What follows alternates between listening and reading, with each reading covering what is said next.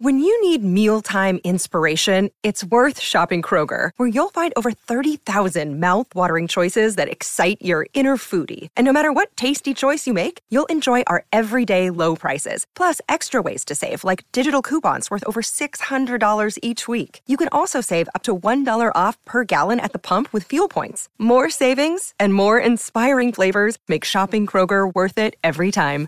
Kroger, fresh for everyone. Fuel restrictions apply. G'day, Mike Hussey here, but you can call me Mr. Supercoach. KFC Supercoach BBL is back and there's 25 grand up for grabs. So what are you waiting for? Play today at supercoach.com.au. T's and C's apply. New South Wales authorisation number TP slash 01005. On 882 6PR, inspiring stories for Bowra and O'Dea. Don't miss out on the little moments because the little things are everything. Hello, my name is Tim McMillan. Welcome to another episode of Inspiring Stories brought to you by Bowra and O'Dea. Don't miss out on the little moments because the little things are everything. Uh, my guest in this episode uh, lives a pretty good life, all said and done. He's a father of three. Uh, he's uh, working in, in, an exciting area of resources, uh, pushing the frontier for uh, the suite of battery minerals that we're blessed to have here in abundance here in Western Australia. Uh, and he runs triathlons, so he's uh, otherwise pretty fit and healthy. But not too long ago, none of that seemed uh, possible because uh, he was uh, gravely ill and awaiting a life saving organ transplant. Uh, but we speak to him now in much happier and healthier times. So, hello and welcome to the program, Troy Scuds. Hello, Tim, and thanks very much for the opportunity to chat to you. It's a it's an absolute pleasure, Troy how are you? It's been seven or so years uh, since you got that life saving organ donation. How are you? How, how's your health these days? Yeah, I think, uh, Tim, I'm, I'm coming up to, to seven years post liver transplant, and uh, yeah, I count every day as a blessing. Yeah. Uh, you and... live every day to the fullest uh, possibility, and, and yeah, I'm trying to contribute to my family, to society, and, and make the best of uh, what I have. Is it something that you still think about? Do you still wake up in the morning, Troy? And uh, I mean, apart from being grateful uh, for this uh, amazing uh, second chance, if you like, it, are you are you sort of conscious? Is it front and center of your mind that you do have this? Uh, organ in you, uh, pumping away inside you, that uh, came from someone else. Uh, it's it's interesting. I, I, think where I'm at, sort of post liver transplant, I've got to say I, I probably don't think about it every single day. Yeah. But it's probably more uh, in those difficult times, or uh, you know, when I'm out racing triathlon and I'm going through a hard patch. It's it's probably those sorts of times where it gives me cause to pause and just reflect on how lucky I mm. am. Yeah, and I suppose that uh, that feeling of gratitude, uh, it, it will always be there, won't it? It'll always be strong. Oh, it's, you know, it's, it's something that without without the liver transplant, I probably wouldn't be here today. So, yeah, uh, you know, it's during those difficult times where I look to the heavens and mm and can thank thank my donor. Yeah. Um, can I ask, have you ever met uh, relatives of your donor at all, or anyone connected to that donor? No, I, I haven't. Um, I think it, it, it's quite a process in order to, to do that. So, mm. post my transplant, I probably had a bit of a rough trot. So it took me a good 12 months to, to return to some form of normality. And, and then I did write to my donor, and, and that goes through a bit of a process with the hospital where I had my transplant, and then the hospital at the other end where the um, liver was uh, retrieved from. Um, so they have to vet that yeah. that letter, and um, so I've written to my donor three or four times over the journey, but uh, at this stage haven't got a response, and yep. I respect mm. respect that uh, that that perspective. Oh, it, it, must be an incredible process to go through, Troy, w- without sort of delving too deeply into that. Do you remember what was going through your mind when you when you sat down and, and wrote that letter? Yeah, so it was almost 12 months post transplant. Yeah. Um, yeah, I think it, it was it was just wanting to, to communicate in a very sincere way um, how grateful I was to, to receive uh, the liver from Yep. from uh, the family, um, but also acknowledge and respect the the position that the family were in. They've, they've lost a loved one, Yeah. and um, you know, I didn't know the circumstances in which uh, in which the family member passed away. So I just wanted to try and be respectful, not Yeah. not draft a very long letter, but just a sincere thanks. And um, you know, if something came of it, great. But I Mm. also respect their position. It, it, it would be, you know, I mean, and it may, it may still happen, I suppose, you know, where you do meet someone connected to that person. That would be an, an incredible moment, wouldn't it? But I suppose, like you said, you respect uh, their wishes, and if they don't want that to happen, then that's that's their prerogative. Yeah, a- absolutely. If, if I get that opportunity, fantastic. If if I Mm. don't, then I sort of think it's my duty, my responsibility Yeah. to the family just to continue to live life to the fullest every single day. Troy, take us back to you would have been in your late 30s. Um, your health became an issue. Can you just talk us through, um, you know, some of the, the years building up to a time where you became then in need of a of a new liver? What was going on in your life? Yeah, sure. So uh, I first got diagnosed with liver disease back in 1999, Yep. uh, and it was a autoimmune hepatitis, so generic inflammation of the liver. Um, and I was quite lucky. I it got caught relatively early, um, and my wife was pregnant with twin girls at the time. oh so wow. I sort of had to face into the fact that I had uh, an underlying liver disease, and I wasn't quite sure uh, what the path forward would be, while sort of at the same time trying to stay strong and, and positive and, and excited about uh, two beautiful girls uh, coming into the world. So we sort of got through that, and I was successfully uh, through medication uh, managed the liver situation and, uh, until about 2010, late 2010. Um, for about 10 years, I was having sort of regular blood tests and checking in with the doctors, and everything was fine. But then I started to get increasingly tired and Yep.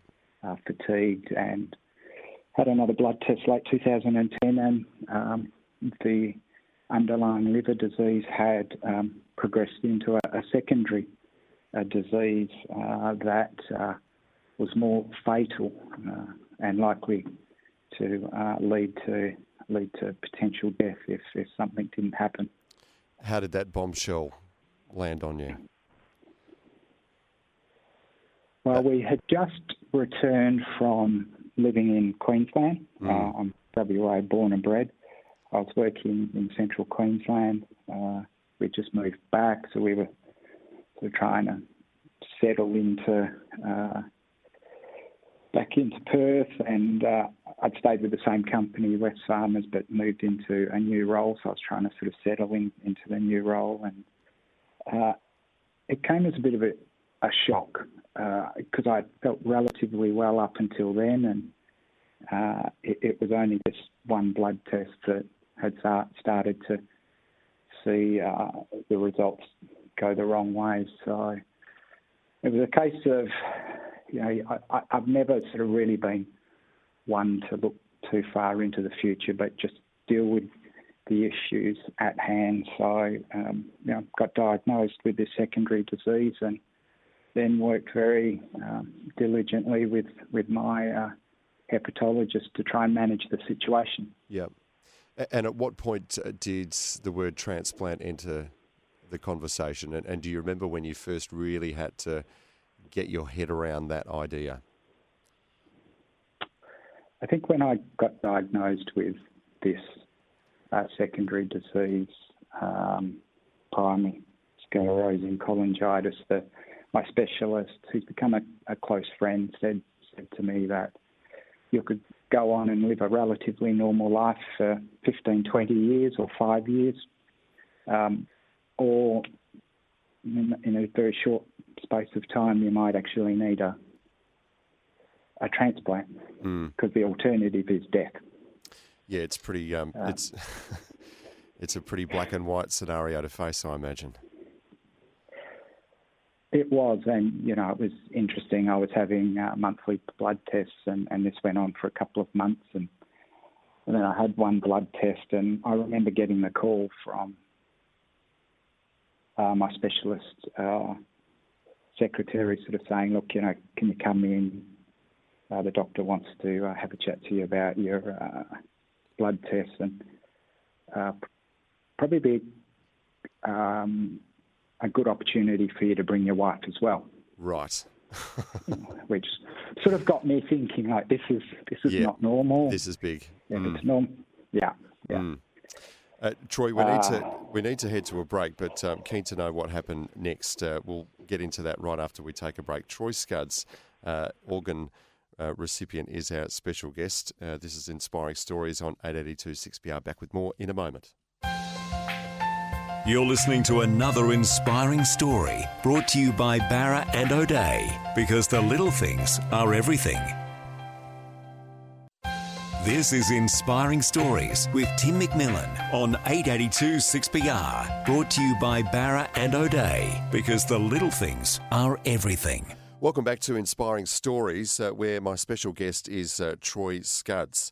Uh, as I mentioned earlier, a man who was uh, given a second chance uh, at life some years ago uh, when he fortunately was able to receive a donated liver as his own condition was deteriorating. Uh, Troy, that's kind of the point where we're at. Uh, you get that call from from the, the doctors asking for your wife to come with you. Um, you must have been having some fairly serious and profound thoughts. dare I say, unpleasant thoughts running through your mind at that point?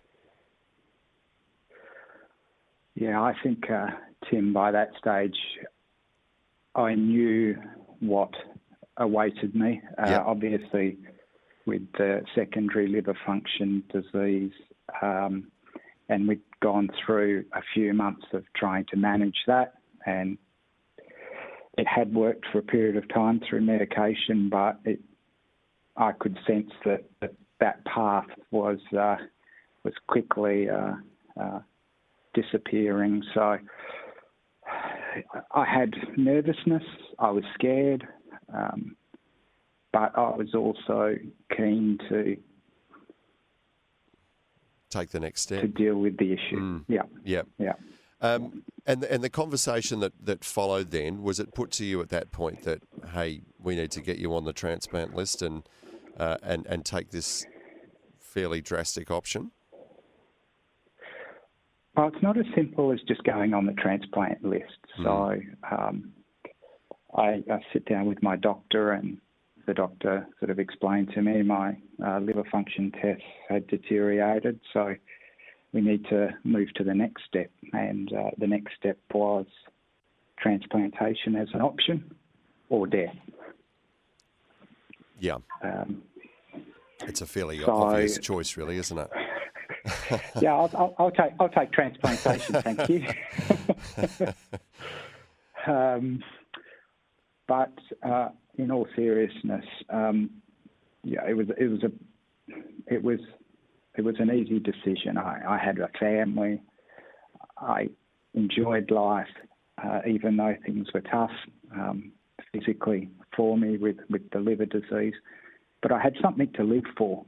Mm and um, so I, it, it, was it was it was an easy decision to to choose transplantation. Yep. But um, as I mentioned earlier, it, it's not as black and white as that. The the next step is uh, you have to go through the the hospital system. So uh, all the uh, liver transplants are done at Sir Charles Gairdner Hospital. There's a liver transplantation unit, as as there are for various other organ uh, spread across various hospitals in, in WA. And um, you have to go through a process, approximately a week of, of tests in hospital. Uh, yeah. Both medical tests, uh, physical tests, uh, but mental and psychological tests. And what what they're looking to do is better understand uh, what's inside a potential transplant recipient, what existing diseases may uh, be there, be it cancer or, or anything else. Um, and in order to make sure that the potential transplant recipient can endure what potentially might await them. Yep. Um, and it's not just about the physical uh, elements. Uh, you know, I thought the hospital did a really great job of making sure, from a mental and a psychological perspective, that I understood what I was potentially uh, going down the path of, uh, making sure I had uh, financial and, and the support structure of mm. family and friends around me. Yep. So, um, Tim, I, I, got through that week of uh, tests. And then it's just a bit of a waiting game. Mm. Um, Which I imagine just must be all consuming when you when you're sitting there waiting. Can I ask what just day to day when you're given the I suppose the, the approval then to um, to be on that list? Um, you know what happens? Do you literally just have to wait for a call from your surgeon to say, "Hey, we've got one, it's time," or is there any kind of notice you're given that you know, hey, we've got one, we can do it in a like, you know, how does it work? Are you literally just sitting there mm. waiting for the phone call? Pretty much. I um, so the uh, transplant unit was very clear in making sure that I was never more than uh, a few hours from the hospital. Yep. So I, I couldn't couldn't really travel uh, too far from Perth, um, and I just had to sit there and wait and try and live as normal life as possible. So I continued. how do you do, how work. do you how do you do that when you when you're waiting for that that incredible phone call? Well, you know, I, I think the very fact that you've actually been able to get onto the transplant waiting list, um, you feel somewhat lucky. Yeah. Uh, because if you don't make it onto that list, then it's it's a case of mm. trying to do the best and, and manage. So I'd already sort of felt that. Like you were you were part part way there. I was part way there. So yeah. you know, I've just now I've just got to do my time, so mm. to hmm. speak, and, they, and, wait. Um, did they give you a time frame for how long you would likely have to wait? I think they said about nine to 12 months roughly. But, yep. you know, it, it, there's a number of uh, criteria, I, I, guess, in terms of assessing yep. suitability for transplantation. Uh, you know, who needs it the most, you know, how sick the person is, but then there's things such as tissue matching uh, and, and other such things that need to be considered. So, I'd heard of people up to two years, five years on yep. the wait list. So mm. I'd sort of prepared myself mentally that I was going to hunker down for, for the journey, no matter uh, how long it took. But um, you know, every time that phone rang and mm. I didn't recognise the number, I was like, could this be the call? Could yeah. this be it? Yeah. Now, it's, it, it, it's an interesting feeling because your life could be saved, but on the other side, something has tragically happened to someone. Yep. Yeah, the, the ultimate bittersweet feeling. I mean, even that sounds cliche to say that. Absolutely. Yeah. Yeah. Um, there must have been times when the phone rang and you thought this is possibly it, and it turned out to be uh, clearly not. Um, yeah. Those moments when you know that feeling of oh, it's just you. I thought it was someone else. How many of those calls yeah, exactly. do you do you remember having? Uh, look, I, I think in that situation you've got heightened sense of nervousness. So. Yeah. Uh, to me, it probably felt like hundreds and, Yeah. or even thousands of calls, but in Yeah. reality, it was probably pretty pretty few in number. And Yep. um, look, I, I, I, I remember the day that I actually got the call. I'd Mm. gone to work, uh, worked a normal day, came home, and um, we were about to sit down and have dinner. Six thirty, seven o'clock, and the phone rang. Don't recognise the number. Mm, okay. Could this be it? Um, and indeed it was. Wow. Uh, And and so you were just sort of standing in the kitchen at this point, were you? And pretty much, Tim, I was Mm. getting ready to put some sauce over my steak and sit down and and um, have a family meal. And, and then I get this call, and you know the hospital hospital says make sure you have a bag packed and everything ready to go and Yeah. all that sort of stuff. And how long I do they give quite. you? Is it sort Ah, of like it's come now, funny. or is it come tomorrow? How quickly did you have to be there? Yeah. So in, in my case, uh, my my response to to the surgeon on the phone was, "I'm just about to sit down and have dinner. Should I come now, or can I finish my steak?" and uh, doctor said, "No, come in in a few hours, um, and we'll, we'll we'll start the process." So um, it's. I, I still remember that that yeah, I bet you do.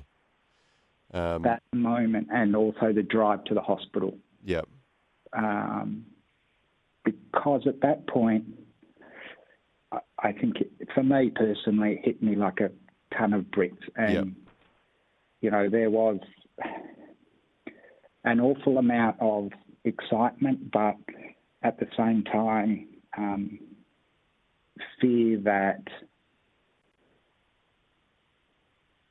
I, I don't know what take- awaits Yeah, me. yeah, just Yeah. the unknown. Yeah. Yeah, Yeah, or even in some circumstances, you get called into the hospital, and whilst sort of they're prepping you, they're also doing final tests on Yep. the on Yep. the organ to be transplanted, and sometimes they they determine that it's not the appropriate match. So, Mm. uh, you know, there was there was the risk of sort of a false start, Yep. even though I'd got the call. Did you have to drive yourself to the hospital, Troy? Because I, I don't even know if I could could have done that if I was in your position. I would have run off the road. Uh, yeah, exactly. I Julie, my wife, uh, Yeah. took me into the hospital. Took the wheels and, that uh, day. Good move. Mm. Yeah, yeah. um, Troy, I'll get you to talk us through the procedure right after we take a quick break. So stay with us. Troy Scuds is our special guest. This is Inspiring Stories. Back with more in a moment. You're listening to another inspiring story brought to you by Bowra and O'Dea because the little things are everything. This is Inspiring Stories with Tim McMillan on 882 6PR. Brought to you by Bowra and O'Dea because the little things are everything. Welcome back to WA's Inspiring Stories. This is the inspiring story of uh, organ transplant uh, recipient Troy Scuds. And Troy, we're just at the, the really critical moment uh, in your life back in 2013. You've got the call uh, to get yourself to the hospital. Uh, you're being prepped to go into surgery. Uh, I'm, I'm not going to ask you to recount all of it because I know at some point you're about to be anaesthetised and knocked out. But uh, your last memory as you being wheeled in or prepped for for the for theatre, do you remember what that was? I do. I uh, remember it quite vividly. Actually, I got uh, wheeled into sort of the waiting room adjacent to the to the theatre. Yep. Uh, and and then uh, the door sort of swung open to the theatre room, and I sort of got wheeled in, and uh, I looked uh, straight ahead, and at the other end of the theatre, I could see a, a nurse or a specialist, a, a doctor, was actually doing some work on the liver. Yep. That I was about to receive. Wow. And I remember saying to the doctors, Is that it? And uh, they said, Yep.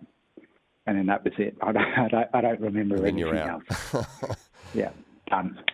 And and now that uh, that liver that you saw then is is still working away inside of you seven years on. Yeah, it's uh, it's uh, the besides the birth of my children and, and marrying my wife. Uh, obviously, this has this has changed me, and I, Yeah. I wouldn't. I, I'm. I think I'm a much better, stronger person for this experience. Yeah. Uh, it's tough, but I'm I'm thankful that I've managed to come through Yep. Yep. uh, the other side. How, how long is the, the procedure? We, I'm, I'm guessing it's it's not a simple uh, and quick procedure to, um, you know, to put a, a new liver into you, take your uh, your old liver out, put a new one in, and make sure that it's uh, got as good a chance as any as uh, of taking. Talk us through that procedure, how long and how how difficult it is for the surgeons. Yeah, so uh, I think my surgery was about five and a half, maybe six hours. Right. Um, so I think mine started at about five thirty, six o'clock at night, and was done by uh, just close to midnight. But you know, out of respect of the transplant surgeons, uh, my transplant surgeon had just prior to me done another transplant. Right. So, and I think for that week he had done a number of transplants. Yeah. So. So the skill, the dedication, the level of concentration under immensely trying situation or circumstances uh, is a real credit Yeah. to the to the doctors and the nurses and the entire hospital system that Mm. here in Australia we, we are lucky to to have such systems in place. Yeah. And when you first came out of out of your anesthesia and, and started to come to and and take stock of what was going on, um, do you remember much of that? Yeah, so I wake up early. Yep. Uh, Tim, I, I, I'm I'm a pretty focused type of person, Yep. um, and very sort of goal orientated. So uh, I woke up in ICU uh, a bit earlier than than what I uh, probably should have. Yeah. Uh, and I remember the first thing I did was sort of look down at my stomach and sort of with my hand sort of patted my stomach to to make sure that the transplant had happened and for some reason there wasn't a complication that, that meant that the transplant uh, couldn't happen. So once I sort of realised it had happened, um, then I, I was I was high on on drugs, so uh, yeah, accordingly. so Yeah. um, and then I got the opportunity to to uh, see my wife a few hours later. She she came in. I remember the doctors said to her, "I sort of come in about eight eight thirty in the morning," but I decided to to wake up a few hours earlier than than that. So that sort of caught her off guard a bit. And uh, anyway, um, so I spent, spent spent some time in ICU, but I do remember 24 hours within 24 hours of my finishing my transplant. I I actually got up and took a couple of very small baby steps, Yeah. and to me that was immensely important. Just to start that process of recovery. Yeah. Yeah. And can I ask? Obviously, you know, you, you were experiencing some pretty dire symptoms um, with your degenerating liver prior to the transplant. How quickly did you start to feel better? Not just, I suppose, the wounds of surgery healing, but actually just in yourself and your entire body just functioning better. Yeah, I I, uh, I didn't have the the most uh, pleasant or easiest recovery Yeah. period. I, I think the normal uh, transplantation stays in hospital uh, anywhere from seven to ten to fifteen days. I ended up staying in hospital for 38 days. Right. celebrated my 40th birthday, I, I just had a whole bunch of complications, and, and sort of most importantly, uh, my liver uh, started functioning uh, very well post transplantation. Yep. But within a few days, uh, they performed uh, a liver function test, and my liver had stopped working. Oh, wow. Mm.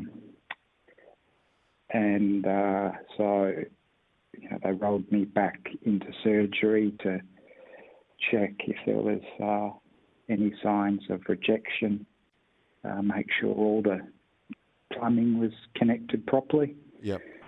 uh, and all that checked out fine. So my uh, my uh, surgeon, uh, I think everyone was a little bit dumbfounded, but uh, my surgeon sort of said sometimes post transplantation the transplanted organ can go into a little bit of shock, Yep. uh, and it just needs a bit of time to, to recover before it can start functioning again. Mm. Um, no, that was that was probably my darkest time. Yeah, I can imagine. Troy, if you don't mind me asking, are you a, are you a person of faith? Do you sort of seek guidance from something sort of you know bigger and, and beyond uh, us mortal creatures here on Earth? Um, no, I, I'm not. Yeah. Uh, I'm a Catholic educated schoolboy, so uh, I, I have an understanding and, I- and I appreciate and, and respect uh, the role of religion in, in people's life. But uh, personally, I'm not. But Mm. you know, Tim, in those dark moments, the, the, probably the, the week to two weeks after transplantation, you know, I certainly certainly did look for help. Yeah. Well, you've got to you've got to find it somewhere, don't you? When you're in the fight of your life. Uh, well, you obviously found Yeah. it too, Troy, because uh, we wouldn't be sitting here having a chat seven years on, and you wouldn't have, you know, done things that um, that people who've taken their health for granted uh, certainly wouldn't have done. You know, like run grueling triathlons uh, and that sort of thing. Um, when did you start to feel uh, better? Then you've gone in for this um, post-op op. Um, they've had a look around, and, and as you mentioned, you've gone through this dark period. How long did that, that last for, and, and, and when did you come out of that? I think it was uh, towards the the end of the third, uh, start of the fourth week that Yeah. uh, things just started to work. My liver started functioning Yeah. uh, with no no other intervention, and, and at that point, I sort of felt that I was making positive steps in the right direction, and Mm. um, you know, it wasn't too much after that that I was discharged from from hospital. So. Uh, Yeah.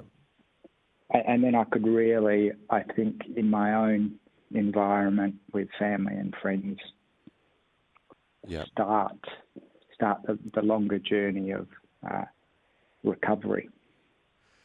Troy, I imagine there's a, a huge focus, and rightly so, on physical testing, um, blood tests, liver function tests, all of those amazing tests that doctors are able to perform these days. But what about your mental state through all of this? Is there a, equal focus on that at all? Are they looking after you on that front?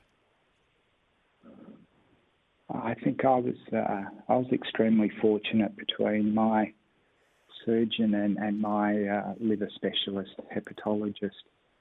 Uh, they are wonderful uh, people in their own medical profession, but uh, are great friends. And you know, I, I remember having conversations with them about how I was going or how I wasn't going, and you know what might I be feeling at this point. And um, so I think you know it was important for me that uh, this was going to be both a physical and a mental sort of rebuild, so to speak. Yep. And uh, has to has to be done together as as one. And, and I was just very fortunate with the medical team plus uh, plus my family. Yeah. Uh, that it all sort of came together. Yeah. Troy, we need to take another break, but after that, we're going to celebrate all the uh, amazing things that you've done uh, post transplant because uh, this story does have a, a great and, and happy ending. So we'll get to that after the break. Troy Scudds is our special guest. This is Inspiring Stories. Back with more soon. You're listening to another inspiring story brought to you by Bowra and O'Dea because the little things are everything. This is Inspiring Stories with Tim McMillan on 882 6PR. Brought to you by Bowra and O'Dea because the little things are everything. Welcome back to Inspiring Stories. Tim McMillan is my name. My special guest is Troy Scudds. Uh, we're back around 2013 14. Uh, Troy's just had a. Uh, an incredible experience uh, being the recipient of a new liver. Uh, it hasn't gone all according to plan, but he's come out the other end uh, and ready to take on his new life, his uh, his new chance at life uh, with everything he has. And and Troy, uh, from what I know of you, um, triathlon was a an endeavour that you put your heart and soul into. Um, am I right in thinking that was just you wanting to? I don't know, in, in a way, just celebrate this newfound health that you have and challenge yourself and just make the most, squeeze the every bit of life uh, out of every day as you could. Yeah, I think that's right. I I didn't set out to do triathlon post transplantation. I, I, had a, a, very close mate. Uh, 12 months after my transplant, was looking for a runner to, to run the 21k run leg of a half Ironman. Uh, his runner had pulled out, and he was doing the swim and the and the ride. So I was like, yeah, sure, I'll have a crack at this. Which is a half marathon, just quietly. Yeah, it's not a run was, around uh, the block. Even, no, it was made even more worse because uh, it was held down in Mandurah, and that day was a stinking hot sort of 38, 39 degrees, and uh, I'd never run that far, and here I am, sort of 12 months post transplant. Um, I'd, why not have a go? and so uh, so I did that with him. We we did another one, and and then that's probably where the competitive uh, spirit kicked in, and I thought, oh, I can actually, I'm going to give this a crack. I yep. I want to do a Ironman 70.3, so joined the club, had no idea what I was doing, and uh, here I am today. Uh, I've done eight individual events and another three in in, in teams, so that's incredible. I, uh, I'm very fortunate. Mm and uh, feeling quite lazy myself now because I haven't even ever really considered doing anything uh, as grueling as that. So uh, fair play to you, Troy. I, I, know as well you've become involved uh, with a group called Donor Uh, tell us about Donor Mate. Who are they? What do they do? Yeah, so we uh, we started uh, Donor uh, back in 2013 and three guys in particular, and I sort of came along after my transplant. We're focused on raising awareness about organ donation, uh, yep. particularly to the younger generation. So when you look at the statistics, uh, close to about 35, 37% of people uh, are registered on, on, on the list, um, but one day they may become an organ donor. Yep.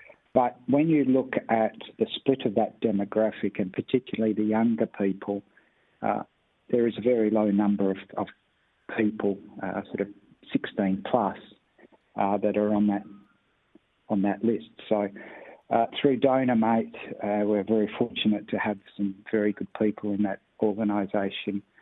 Uh, we try and engage with that younger demographic in uh, a fun, entertaining, exciting way in, in which we try and celebrate life. Mm. Uh, you know, organ donation, there's there are support groups there that will provide support pre and post transplantation, but DonorMate is very much focused on celebrating life uh, and continuing to raise awareness uh, with a focus on the younger younger demographic. And Troy, I think you and I are, uh, are around about the same vintage. We would have grown up in the time and got our driver's license at a similar sort of time when it was as simple as ticking a box or uh, saying yes or no uh, when you got your driver's license as to whether you wanted to be an organ donor. Would you like to see something like that brought back? Uh, I'm just thinking it might scoop up some of those uh, people in the younger demographic that you're talking about. Yeah, I think I think you've first got to sort of understand uh, what the driver's license uh, system did. So it provided state by state a database of uh, individuals that were one day willing to become organ donors. Mm. But that was unproductive from a whole of country perspective uh, when the reality is that uh, organ donation happens uh, across states. So yeah. a liver could go from South Australia to WA or a kidney from WA to New South Wales. So with these sort of very state-based uh, systems using the driver's license, it was very difficult uh, to manage uh, a much broader uh, opportunity. So that's why they dispensed with the driver's license system. Yep. Notwithstanding, South Australia actually still has that in place. Yep. Um, but the rest of the country adopt a, adopted a centralised uh, yep. model of uh, registering through Medicare. Mm. Troy, just just quickly, how are we going with our organ transplant lists and, and people willing to be donors? Um, wait lists are they are they much longer than they should be? Where are we at? So right now there's around about 1,600 people on the wait list. Yep. Um, to give you an indication, in 2019 we had nearly 1,700 uh, lives that that have been transformed um, by the generous donation of um, a, a, deceased person or, or, through a living donor. So, and that nearly 1,700 is up nearly 120 odd from 2009. So in 2009, the federal government uh, made a very concerted effort to try and uh, improve the performance of organ donation. We were trailing uh, behind the world leader, uh, which is Spain. So the, the universal measure that's used for organ donation is the number of donations per million uh, population. So Spain has close to 40 people. Yep. Uh, the US has uh, approximately 30, and Australia is, is around about 20 right. uh, people. Yeah. So um, we're improving from a very low base, but we've still got uh, a lot of opportunity. Mm. Always room for improvement. Well, Troy, I dare say anyone listening to this who's been complacent about uh, putting themselves up for uh, organ donation at some point in their lives uh, might just be changing their tune after this. So, thank you so much uh, for sharing your story. As tough as I'm, I'm, sure it was through part of that, uh, really appreciate you sharing your story with us. Thank you very much, Tim. Really uh, enjoy the opportunity, and hopefully, as a result of this. Mm you know, people people can uh, sign up to be organ donors and at the very least have the conversation with family members. Yep, absolutely. Uh, Troy, all the best uh, for the future too. Thank you. You've been listening Cheers. to uh, inspiring stories here on 882 6PR. Don't miss out on the little moments because the little things are everything. We look forward to you joining us again next time as we unearth another WA inspiring story. You're listening to another inspiring story brought to you by Bowra and O'Dea because the little things are everything. When making the double chicken deluxe at Macca's, we wanted to improve on the perfect combo of tender Aussie chicken with cheese, tomato, and aioli. So, we doubled it. Chicken and Macca's together and loving it. Ba-da-ba-ba-ba. Available after 10.30am for a limited time only.